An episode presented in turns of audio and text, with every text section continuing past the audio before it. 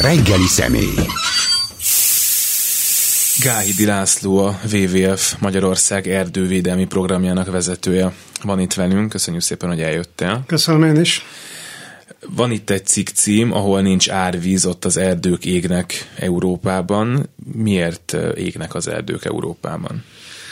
Hát a, főleg Dél-Európában az erdők mindig is égtek, ezt azért hozzá kell tenni, tehát a mediterrán klímán ez jellemző, év százezredek óta.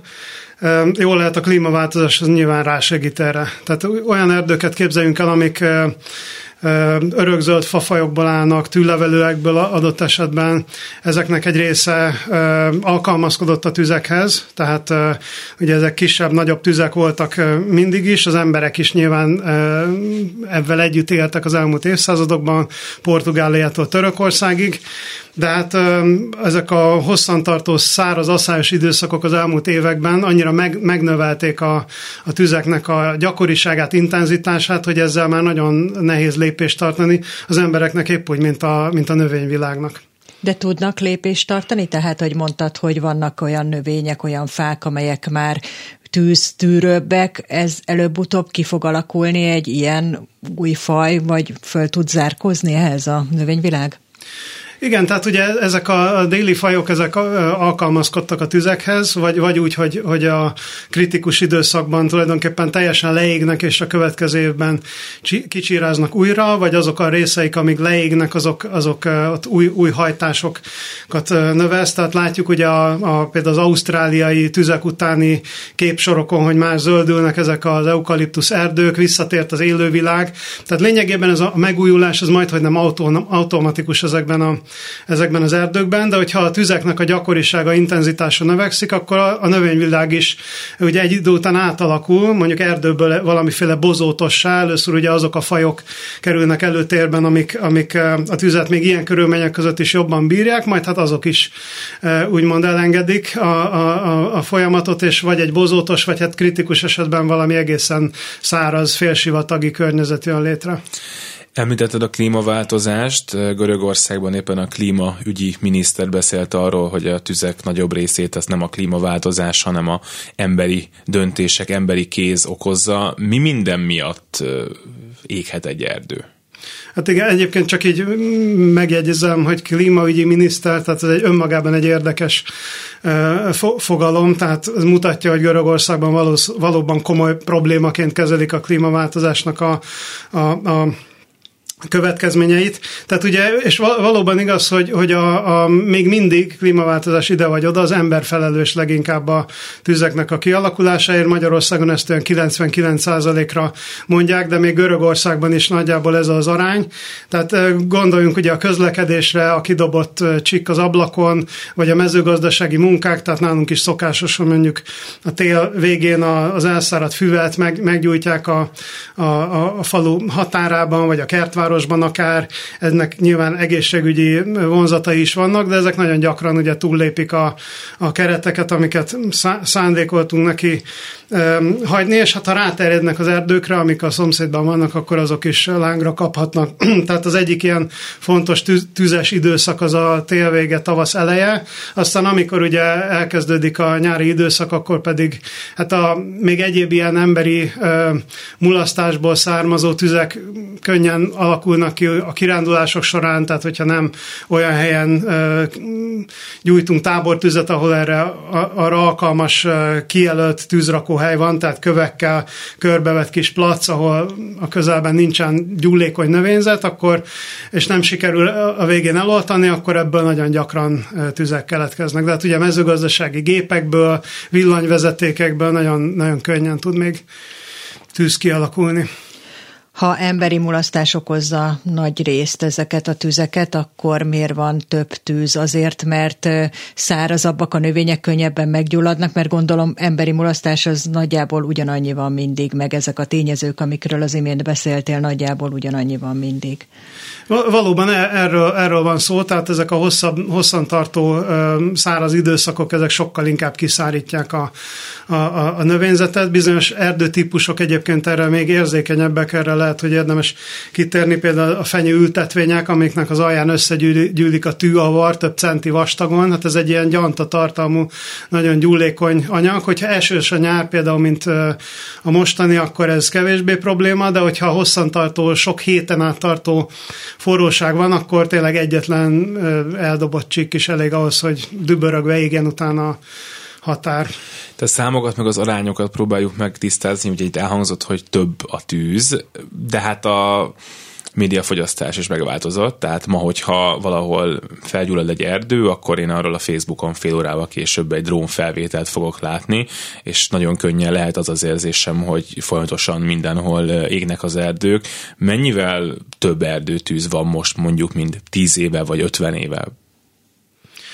Igen, egészen biztosan, hogy van ez a tényező, tehát sokkal több tüzet ö, regisztrálunk, ugye itt pláne olyan, olyan tájakon, amik régen láthatatlanak voltak a, a lakosság számára, tehát lakatlan szibériai, ausztráliai területek. Most ugye a műholdas eszközök segítségével látjuk, hogy ezek kigyulladnak, és nyilván sokkal könnyebb a statisztikákat ö, ezekkel a számokkal megemelni, de, de hát olyan helyeken, például, mint Magyarország, ahol, ahol a a tüzeknek a, a, az észlelése hosszabb múltra tekint vissza, itt azért le lehet követni, hogy mondjuk az elmúlt évben, ami egy nagyon súlyos volt ilyen szempontból, több mint húszszorosa történt a tüzeknek gyakoriság tekintetében, több számosság tekintetében. Ez mit jelent a gyakorlatban, hogy ezek a területek egyre nagyobb helyen égnek, lakóterületeket veszélyeztetnek, vagy hogyan kell elképzelni azt, hogy egy hétköznapi ember életét hogyan érinthetik ezek?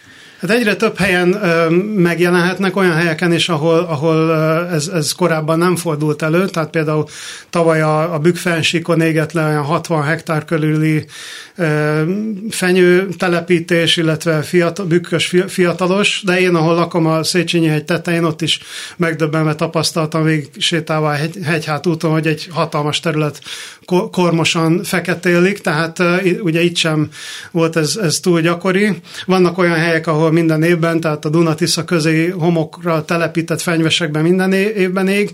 Tehát egyrészt a gyakoriság, meg hogy hol bukkannak ezek föl, illetve hogyha elindul egy tűz, akkor az mekkora területet fog pusztítani. Tehát megint csak egy példa a két folyó közéről, a Túrján vidéken, az Ócsa környékén egy, egy katonai lőtér, tavaly 800 hektár erdő égett le, ami nagyon nagy terület. Tehát ez, ez mondjuk a Tihanyi félsziget háromnegyede, és ilyenekre azért korábban nem volt példa hogyha felgyullad egy erdő, akkor ott mindenképpen emberi beavatkozásra van szükség, tehát akkor jön a tűzoltó és eloltja, és hogyha ez nem sikerül, akkor látjuk, hogy ez mekkora küzdelem tud lenni Ausztriától, Ausztráliától Kanadáig, vagy van olyan, hogy felgyullad egy erdő, és akkor az ott ég valameddig, és aztán ez véget ér.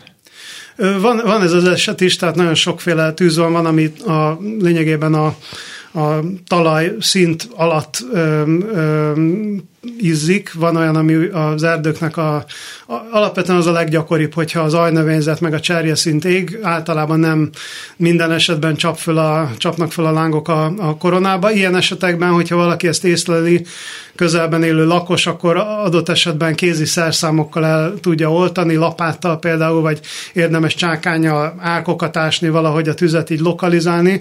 Sok esetben nem tudunk más tenni, mint a tűzoltók sem, mint lokalizálni valahogy a tüzet, ott beletörődni, hogy azon a részen le fog égni a, a növényzet, de hogyha már onnan nem tud tovább terjedni, az, az, az, az már egy nagy ö, nyereség. Nyilván, hogyha erre nincsen lehetőség, akkor, akkor oltani kell. Hát ezt látjuk a híradásokból, hogy helikopterekkel, repülőgépekkel, például a mediterránban bombázzák a, a, a növényzetet. Hát ez, ez nem mindig sikerül, alapvetően a megállítás a cél. Akkor beszéljünk a károkról, amit ez okoz az élővilágban, a biodiverzitás szempontjából, mik, mik a legsúlyosabb problémák ezekkel a tüzekkel? Tehát ahogy, ahogy beszéltünk róla korábban, van, a, alapvetően természetes körülmények között a, a, az élővilág az helyre tud állni, és a legtöbb faj, illetve hát mondhatjuk azt, hogy ezeken a területeken a, a, a fajoknak az összessége képes arra, hogy egy tűz után visszatérjen, és ott újra életet kezdjen. Ugye vannak olyanok, amik alapból el tudnak menekülni a tűz röp, röp, röpképes fajok, például a madarak. Van, ami helyben pusztul, de azok is vissza tudnak települni. A problémákat az okozza elsősorban például az olyan sűrű lakott kontinenseken, mint, mint Európa, vagy hogyha kicsit távolabbra megyünk, ugye Észak-Amerikának a kaliforniai térségben olyan sűrű lakott régiók vannak, tehát ott annyira szél van darabolódva a természet már, hogyha leég egy, egy foltja, akkor nincs honnan visszatelepüljenek oda a fajok nincsenek meg az összeköttetések. Ez egyébként most a, a mediterrán tüzek kapcsán Rodoszon volt egy, egy komoly felvetés, hogy, hogy van, van ott például egy, egy csak helyben élő, vagy egy másik szigeten szintén előforduló békafaj, aminek az egyetlen populációja könnyen eltűnhet egy ilyen tűzben, mert mondjuk abban a völgyben előfordul, és sehol máshol. Tehát ezek a, az emberi hatások, amik már nagyon tönkretették a, a tájnak egy jelentős részét, nem mindenhol, de nyilván vannak er, erre régiók, ott egy, egy ilyen katasztrófa az, az lényegében pontot tehet az élővilág addigi, mondjuk az ottani ökoszisztémáknak a addigi története végére. Ja, mondtad, hogy erdők mindig égtek, és ettől még vannak erdők azóta is, meg azt is mondtad, hogy most azért ez jóval gyakoribbá vált. Ennek van már olyan hatása, hogy mondhatjuk azt, hogy, hogy fogynak az erdőink, hogy elégnek az erdőink? Tudomásom szerint nincs, tehát Európában semmiképpen. Nyilván ez egy olyan veszélyforrás, amivel számolni kell. Azt el tudom képzelni, hogy a, a tajgaövben, tehát Kanadában, illetve ugye látjuk, hogy most is micsoda rettenetes tüzek pusztítottak, tehát Kanadában ez a 13 millió hektár az a magyarországi teljes erdőterületnek több mint hatszorosa.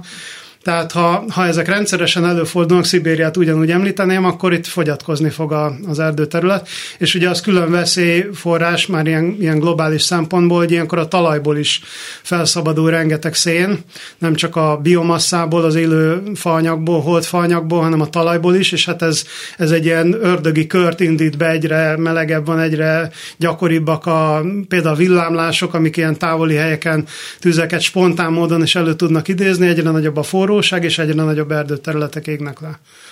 Ez egyébként Magyarországra is igaz, mert most ez idén-nyáron nem látszik, de alapvetően minden klímakutató arra szokta felhívni a figyelmet, hogy a klímaváltozás Magyarországon elsivatagosodást okozhat, tehát egyre szárazabbak az erdők, akkor egyre több faj ég, és ez a fajta folyamat beindulhat, amiről az imént beszéltél Magyarországon is?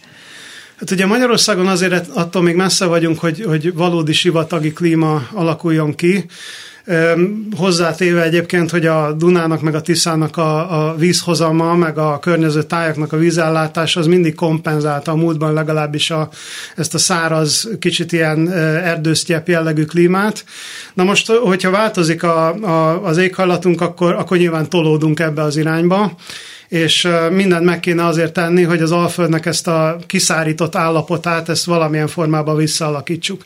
Tehát mi, mint WWF Magyarország igyekszünk ebben, ebben kapcsolatban a köz, közvéleményt formálni, hogy vissza kéne egy kicsit á, menni a természetes állapotok felé.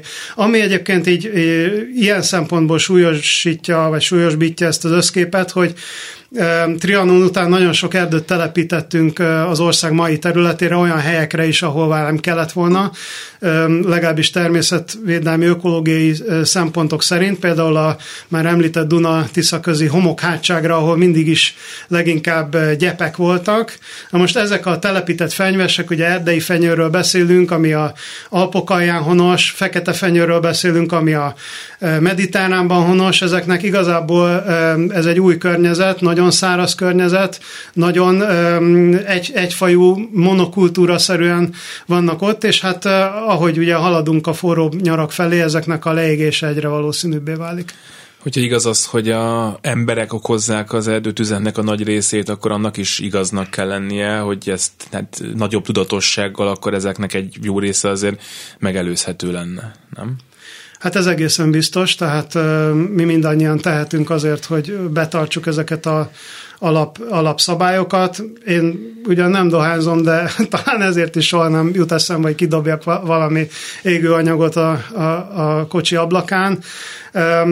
Az is egy, szerintem egy viszonylag jó fejlemény, hogy, hogy a kertekben a tűzgyújtásnak már egyre szigorúbbak a szabályai. Hát emlékszem gyerekkoromban ez egy ilyen minden évben program volt elégetni az összegyűlt szemet, nem szemetet, de elszáradt kerti hulladékot, a, a, ami összegyűlt. Hát ennek ugye komoly egészségügyi kockázatai is vannak, ez a szálló korom bejut a tüdőbe, és nem is gondolunk rá, de komoly kockázatokat jelent. Tehát egy ilyen egyéni... És gondolod, hogy ez most már nem program? Nem gondolom, mert hiszen látom, hogy, hogy nagyon sok helyen ez, ez tovább megy, de, de haladunk ebbe az irányba, legalább a tudatosság szintjén. Ha megnézzük a magyarországi erdőket, ugye elsősorban tölgyesekről, bükkösökről beszélünk, mint őshonos fajok. Ezek mennyire tudnak alkalmazkodni az ilyen tűzesetekhez? Hát ugye a tölgyesek és a bükkösök azok jellemzően nem égnek, tehát a közép-európai, most úgy értem, hogy nem égnek, hogy, hogy nincsenek hozzászokva a, a rendszeres tüzekhez, tehát amikor, amikor e, ezek meggyulladnak, annak szinte mindig az ember van a hátterében. Alapvetően rosszabbul alkalmazkodtak nyilván, mint a mediterrán földközi tengeri térségben lévő erdőtakaró, de ezzel együtt meg, meg tudnak újulni, tehát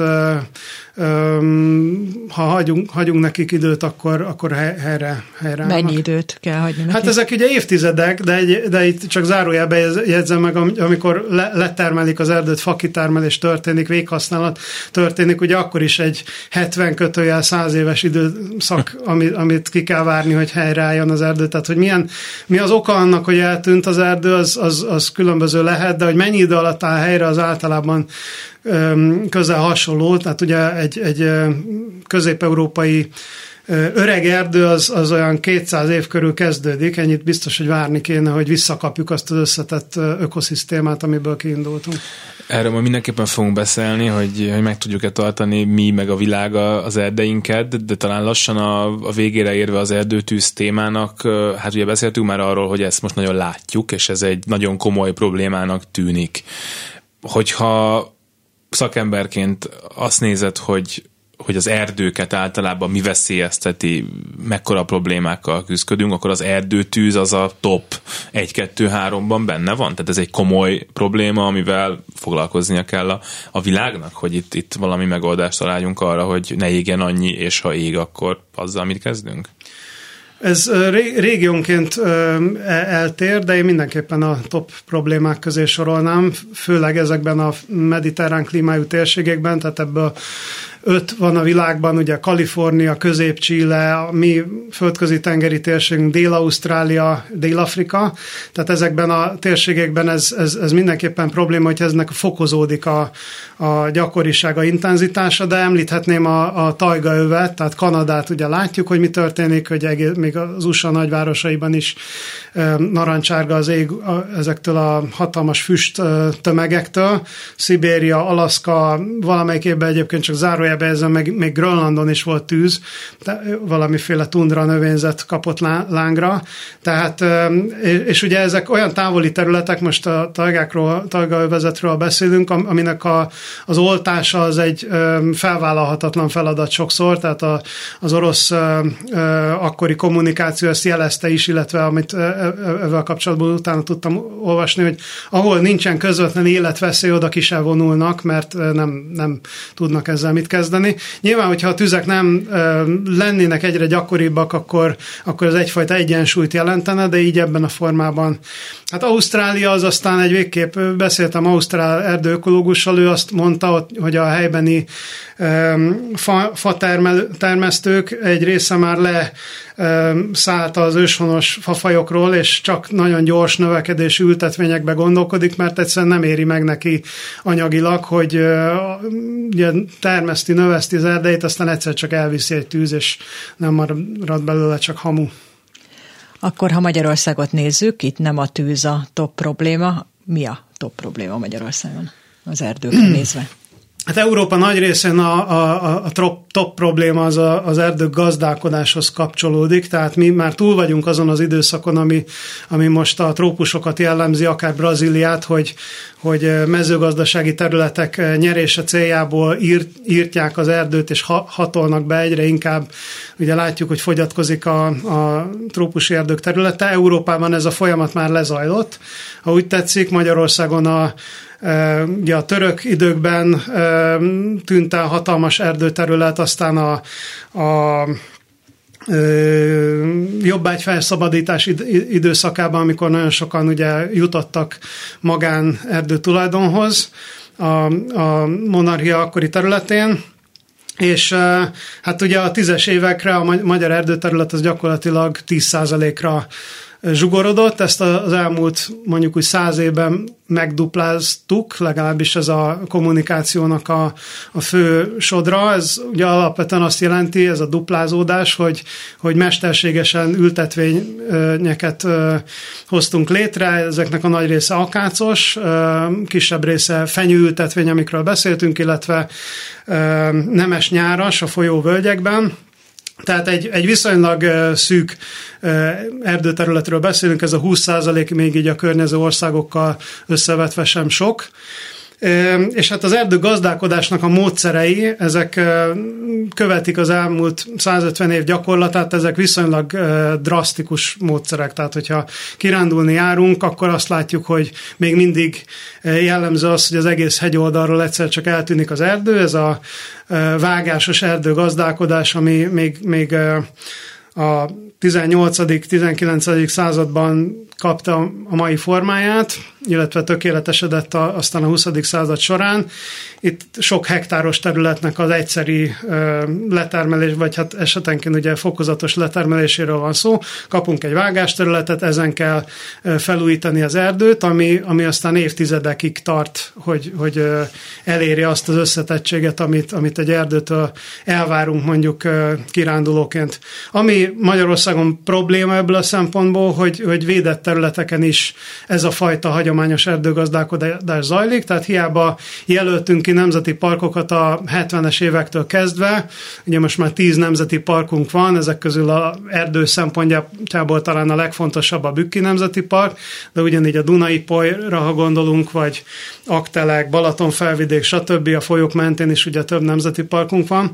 Tehát itt a, az erdőgazdálkodásnak egy sokkal finomabb, természetközelibb módszerét lenne szükséges gyakorolni. Vannak erre egyébként már, már kezdeményezések, van, van -e ezen a téren előrelépés, az elmúlt húsz évben ez a folyamatos erdőborítást biztosító erdőgazdálkodás egyre inkább elterjedt. Ez mit jelent pontosan? Tehát mik ezek a humánusabb módszerek, illetve milyen problémát jelent a gyakorlatban az nekünk most azon túl, hogy eltűnik az erdő, hogy ezt így csinálják most?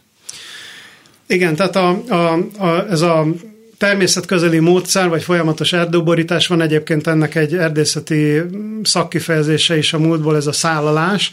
Ez lényegében azt jelenti, hogy egyenként vágják a fát, vagy kis csoportokba, és mennyiségben nem marad el a fakitermelés a, a megszokott gyakorlathoz képest, de az erdőnek a borítása az folyamatos marad. Tehát nem egy helyről sokat nem egy helyről sokat koncentráltan, igen, hanem, hanem nagyobb területről keveset. Tehát, hogyha ha egy ilyen területet mondjuk az űrből, űrfotók segítségével megtekintünk, akkor azt látjuk, hogy folyamatos az erdő a fakitermelés ellenére. Lényegében ezzel az erdész imitálja a, a, e, ebben a térségben honos természetes bolygatási folyamatokat, tehát most mire gondolunk, a széldöntésekre, jégtörésekre, ezek, ezek természetes körülmények között is az erdőnek a szerkezetét megbontják, és ott az erdő tulajdonképpen be tudja gyógyítani ezeket a idézőjelbe vett sebeket. Tehát ez az erdő dinamika, ez, ez mindig is jellemezte a, a, a mi égövünknek a tölgyeseit, bükköseit. Hogyha ezt imitáljuk valamilyen formában, akkor fához is jut az erdő gazdálkodó, illetve az erdő is megmarad a szerkezetét tekintve ugyanolyannak, és ami nagyon fontos, hogy az erdő klíma is megmarad. Tehát az a, az a levegő, amit érzünk, hogyha bemegyünk az erdőbe, ez a sokkal párásabb, sokkal um, a, a növényi olajoktól áthatott egy ilyen, ugye ez egészséges is, tehát ezt, ezt nyilván ilyen szempontból is értékeljük, tehát ez, ez az erdei levegő, ez, ez megmarad, és ez a, az ottani élővilág számára, tehát most gondoltunk a láncszárú fajokra, a rovarvilágra, a madárvilágra, és a többi, egy, egy, egy nagyon fontos körülmény.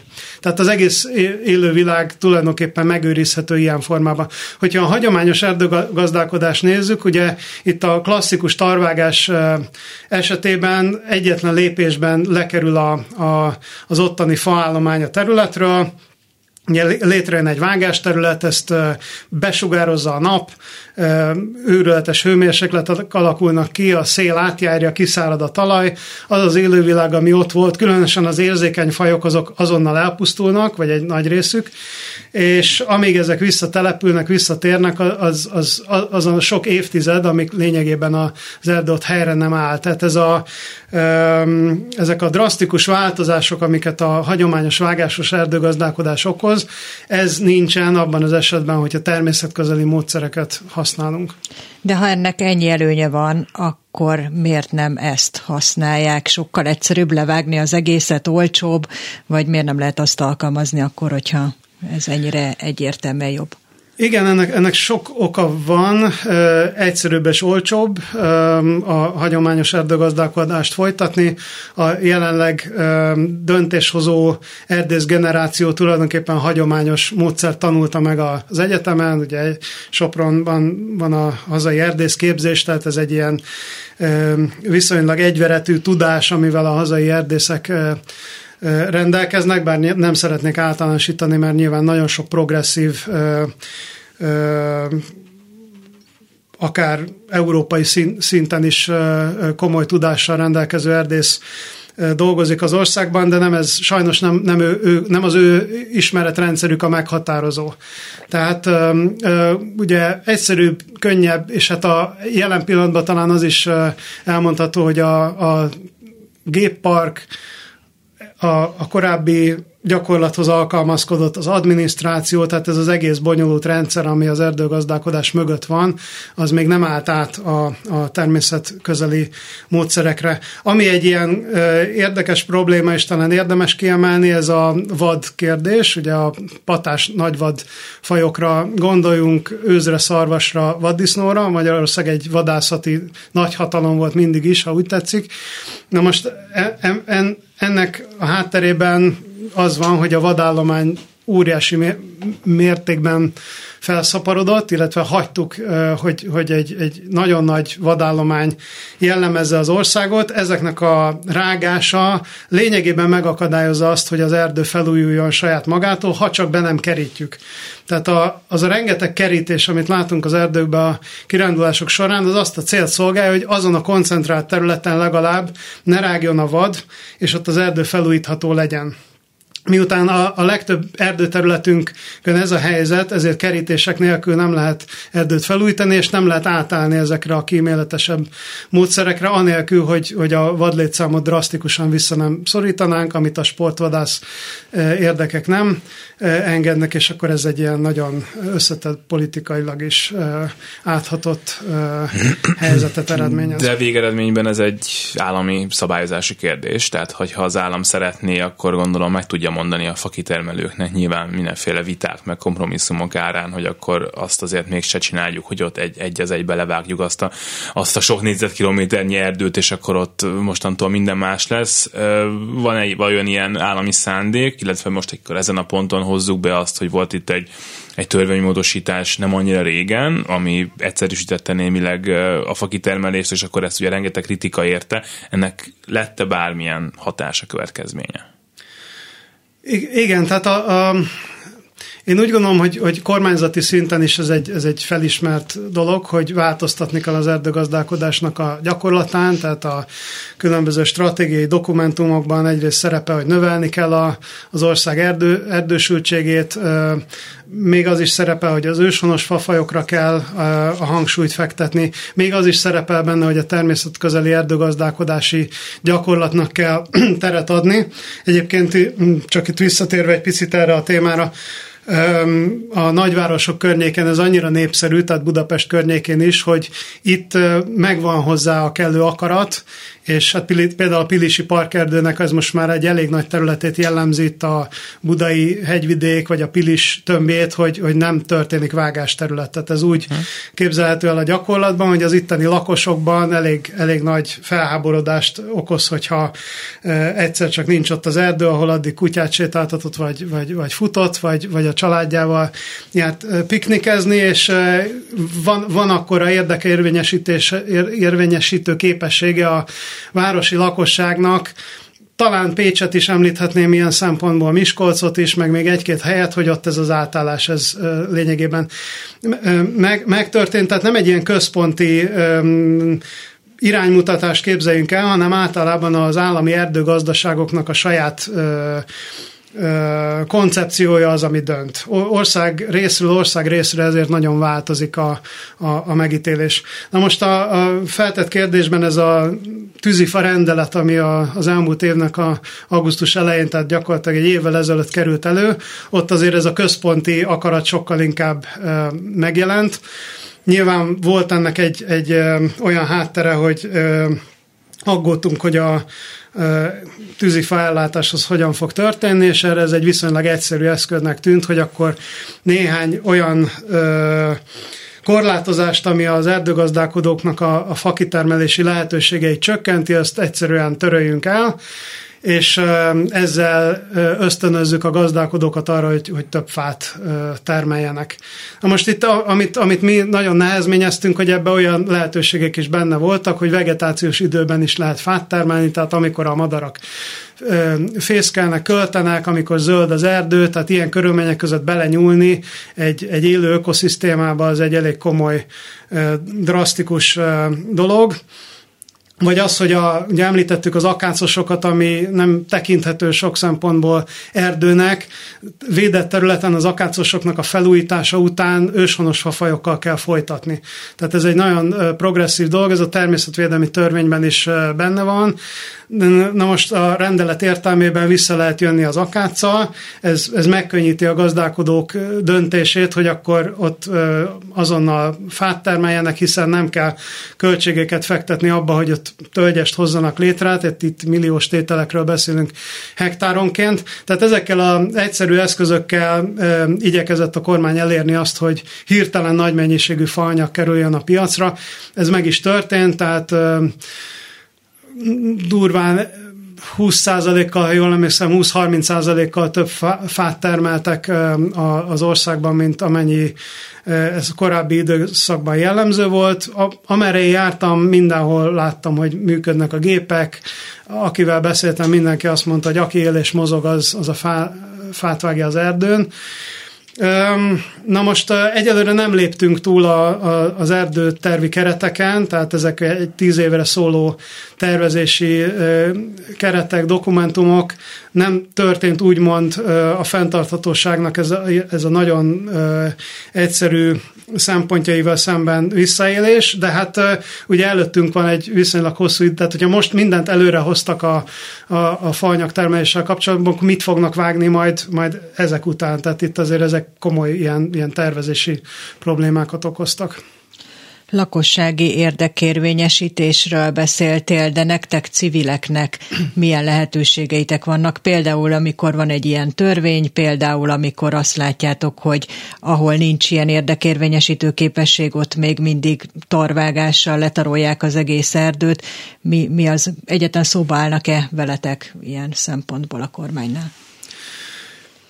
Um, mi igyekszünk nyilván a saját csatornáinkon keresztül eljuttatni az üzeneteinket. Ez, ez én azt gondolom, hogy az elmúlt években egyre, egyre több embert ö, ért el, tehát az, hogy folyamatos erdőborításról beszélünk, hogy arról beszélünk, hogy a nemzeti parkokban ki kellene jelölni egy, egy zónarendszert, ahol például ö, egyes ö, helyeken nem történne erdőgazdálkodás, fakitermelés.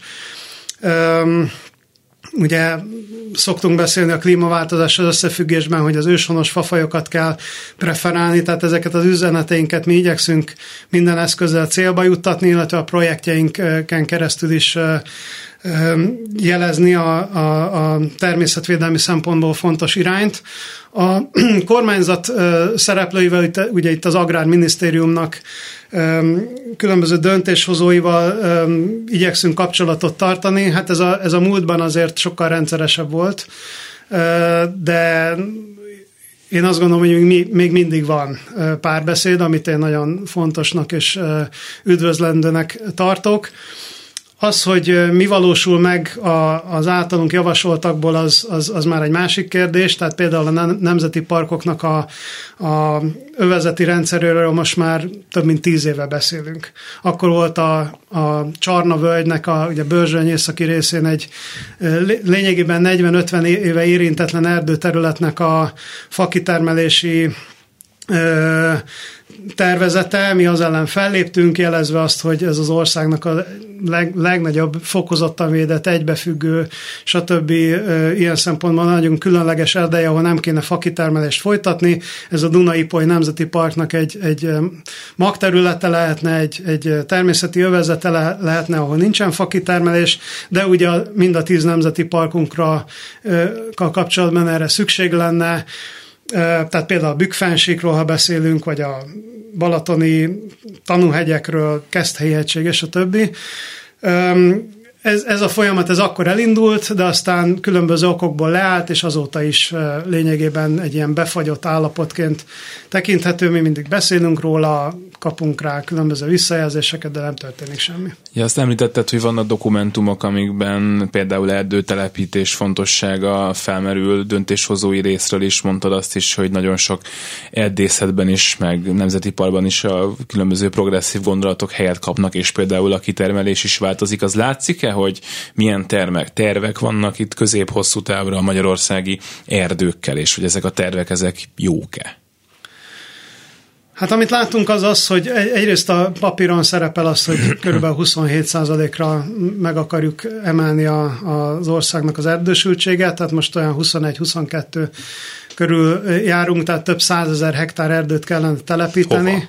Igen, hogy hova. Tehát itt alapvetően a magán tulajdonosok, akik jelen pillanatban mondjuk szántóként használnak területeket, őket kellene valamilyen ösztönzővel ebbe az irányba mozgatni, ez ennek egyelőre nem nagyon látjuk. Meg az a... ő fiaikat, meg unokáikat is, nem, hogy majd ezt folytassák. Így, így van, így van. Tehát itt azért komoly forrásokat kéne ebbe bele investálni szerencsére vannak olyan Európai Uniós források, amiket lehet erre használni, de egyelőre nem olyan csábítóak ezek a támogatási tételek, hogy nagy tömegek mozdulnának ebbe az irányba, tehát a, a mezőgazdasági termelésnek sokkal nagyobb a, a megtérülése, ha úgy, ha úgy tetszik.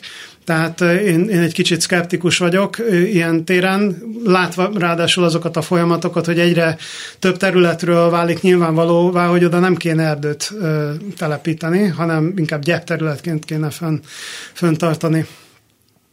Ami, ami a, a fakitermelési volumeneket illeti, én, én azt látom, hogy azt a 6-7 millió köbméter faanyagot, amit eddig is jellemzően megtermelt az ország, azt továbbra is fenn akarjuk tartani, ami hát azért egy nagy kihívás olyan szempontból, hogy közben meg természetvédelmi szempontból az erdők egy részét el kéne engedni, és ott nem lenne szabad fakitermelést folytatni, az én személyes véleményem egy, egyébként, a, és e, ezt valószínűleg könnyű papíron is megmutatni, hogy a két ö, elvárás nem feltétlenül üti egymást, hiszen azokon a helyeken, ahol föl kéne hagyni az erdőgazdálkodással, ott nagyon kevés faanyagról kéne lemondanunk. De egyelőre ö, még nem tartunk ott, hogy erről érdemben beszéljünk.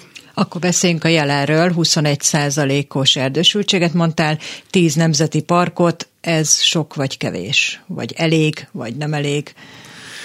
Igen, ezek re- relatív számok természetesen, hogyha a környező országokat vesszük alapul, tehát ugye nagy, nagy Németország, Lengyelország, Románia, mindenhol 30% fölött van a erdősültség, itt a, a régióban a vezető Szlovénia az gyakorlatilag 60% körüli erdősültséggel, de ez nyilván a természeti környezeti feltételeken is múlik, tehát Magyarország, a Kárpát-medence alja, ez mindig is egy mezőgazdaság szempontból nagyon optimális terület volt, nem csoda, hogy eltűntek az erdők innen az elmúlt évszázadokban, tehát ez a 20% ez innen nézve érthető, ugyanakkor sok szempontból, tehát vannak olyan megyéink, például Békés megye, ahol 8% a, vagy talán még kevesebb az erdősültség. Ennek azért egészségügyi szempontból is komoly hátrányai vannak, a természetmegőrzési szempontból is, tehát azért javítani kellene itt a történelem adta örökségünkön, ha tényleg azt, azt akarjuk, hogy az életfeltételeink javuljanak. Igen, tényleg beszéljünk akkor egy picit arról itt a végén, hogy miért lenne az jó Békés megyének, hogyha ott több erdő lenne, és miért lenne az jó, hogyha azokon a területeken, ahol ti mondjátok, végleg felhagynánk azzal, hogy kivágjuk a fákat, és, és visszük fűteni, meg, megépítkezni belőle.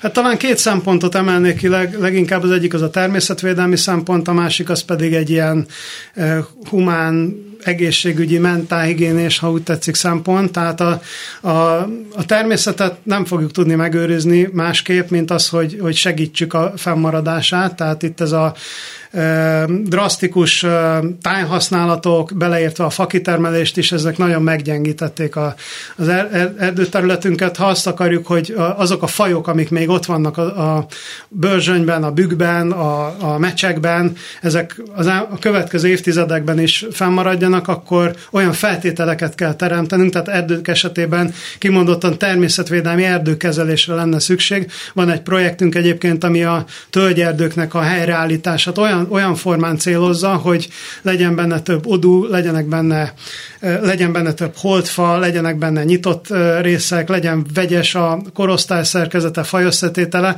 Ez egy nagyon finom és nagyon összetett, nagyon cél, célzatos természetvédelmi helyreállítás. De ugye emberi szempontból is, tehát nagyon sokan vagyunk, én azt gondolom ebbe az országban, akik szeretünk túrázni, akik fontosnak tartjuk a természetet, hogy lehet az, hogy, hogy bárhová megyünk, mindenhol a gazdálkodás nyomait látjuk, nincsenek olyan vadonszerű területek, ahol a természetet a maga teljességében eredeti állapotban láthatnánk. Tehát ilyenek azért a környező országban sokkal nagyobb bőségben adódnak, és hát ez Magyarországon is terben volt. Például csak a 30-as évekre visszagondoljunk, Kán Károly egy, egy akkori, ha jól emlékszem, államtitkári pozícióban dolgozó erdész hátterű szakember egyébként már akkor javasolta, hogy vadonokra Magyarországon, a csonka Magyarországon is szükség van, egy csomó természetvédelmi szempontból, meg ilyen, ilyen közegészségügyi szempontokból. Tehát ezeknek a megteremtése, ez, ez előttünk áll, és a tíz nemzeti parkunk abszolút erre készült, ha úgy tetszik, zárójelbe érzem meg, hogy vannak olyan erdőtömbök, amik a nemzeti parkokon kívül vannak, de olyan egyedi értékeket jelentenek, amik, amiknek a megőrzése mondjuk a Szentgáli Tiszafásra, ha gondolunk, a, a parkokon kívül is számot tarthatna. Beszéltünk kormányzati tervekről, amik ilyenek meg olyanok, vegyesek, beszéltünk egyeztetési hajlandóság hiányáról, tűzifa törvényről. Ha mindent összevetünk, azért vannak pozitív jelek is arra, hogy lesznek valamiféle előremozdulások ezen a téren?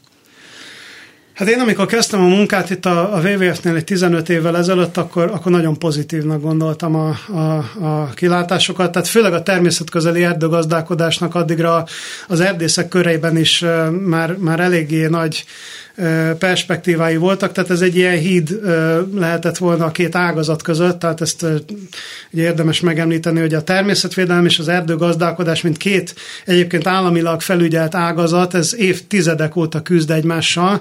Ha messzebbre nem megyünk vissza, amióta az első nemzeti parkokat létrehoztuk mondjuk ugye a 70-es években, ugye jelen pillanatban ez a két ágazat egyetlen minisztérium égisze alatt működik, és hát sajnos a természetvédelem az, ami a gyengébb álláspontot jeleníti meg. Tehát az elmúlt 15 évben én úgy gondolom, hogy, hogy, hogy inkább ha nem is hátrafelé megyünk, de a legjobb szó, amit mondhatnék erre, hogy egy helybe járunk, és ez vonatkozik a, a, a természetközeli erdőgazdálkodásra is, de vonatkozik a védett területeken folyó erdők kezelésére is, beleértve a természetvédelmi erdőkezelésnek a fogalomrendszerét, beleértve a nemzeti parki zónákat és a többi, ami, amit egyfajta pozitívumnak tudok megélni, hogy, hogy a lakosságnak egyre inkább növekszik a, a tudatosság ezen a téren. Tehát tavaly például, amikor a tűzifa rendelettel kapcsolatban kiadtuk a sajtóközleményeket, mi is, meg, meg más zöld civil szervezet, akkor nagyon-nagyon sok ember megmozdult. Tehát én, én ezt nem gondoltam volna, és egyfajta jó érzéssel töltött el, hogy, hogy Nyilván más ügyekhez képest kevesebben, de azért, azért sok ember hajlam, hajlandó volt a szabad idejéből áldozni arra, hogy demonstráljon az erdőkért. Van még 10 másodpercünk, a világ az milyen irányba megy? Most klímaváltozás az itt van amellett, a, a, a fejünkben, a tudatosság az mennyire megy jó felé? Én azt gondolom, hogy nagyon vegyes a kép, de például a trópusi országok is, Kosztarikát szívesen említem, vagy akár Maláziát, ahol jártam is, láttam olyan előremutató gondolatokat, amik, amik reménykeltőek. Nyilván a mérleg másik serpenyőibe továbbra is a káros folyamatok is dübörögnek. Melyek azok az erdők, amiket Magyarországon mindenképpen meg kell látogatni? Hú. Melyik a kedvenc erdőd akkor? Én nagyon szeretem a bükki őserdőt például, mindenkinek ajánlom, meg úgy általában ezeket az öreg állományokat, a Normafa környéke, bár itt van Budapest határában az egyik legszebb magyarországi erdő, de ha körbe mennénk az országban, mindenhol tudnék, tudnék mondani jó példákat. Gáhidi László, a WWF Magyarország erdővédelmi programjának vezetője. Nagyon szépen köszönjük, hogy itt voltál. Köszönöm szépen én is. És ezzel a mai műsor véget ért, az elkészítésében segítségünkre volt Balok Kármen, Petes Vivien, Lantai Miklós, elköszönnek a műsorvezetők. Herskovics Eszter. És Sálmec János, maradjanak a Klubrádióval, és hallgassák meg Báder Tamás híreit. Minden jót! Reggeli gyors, nem marad le semmiről.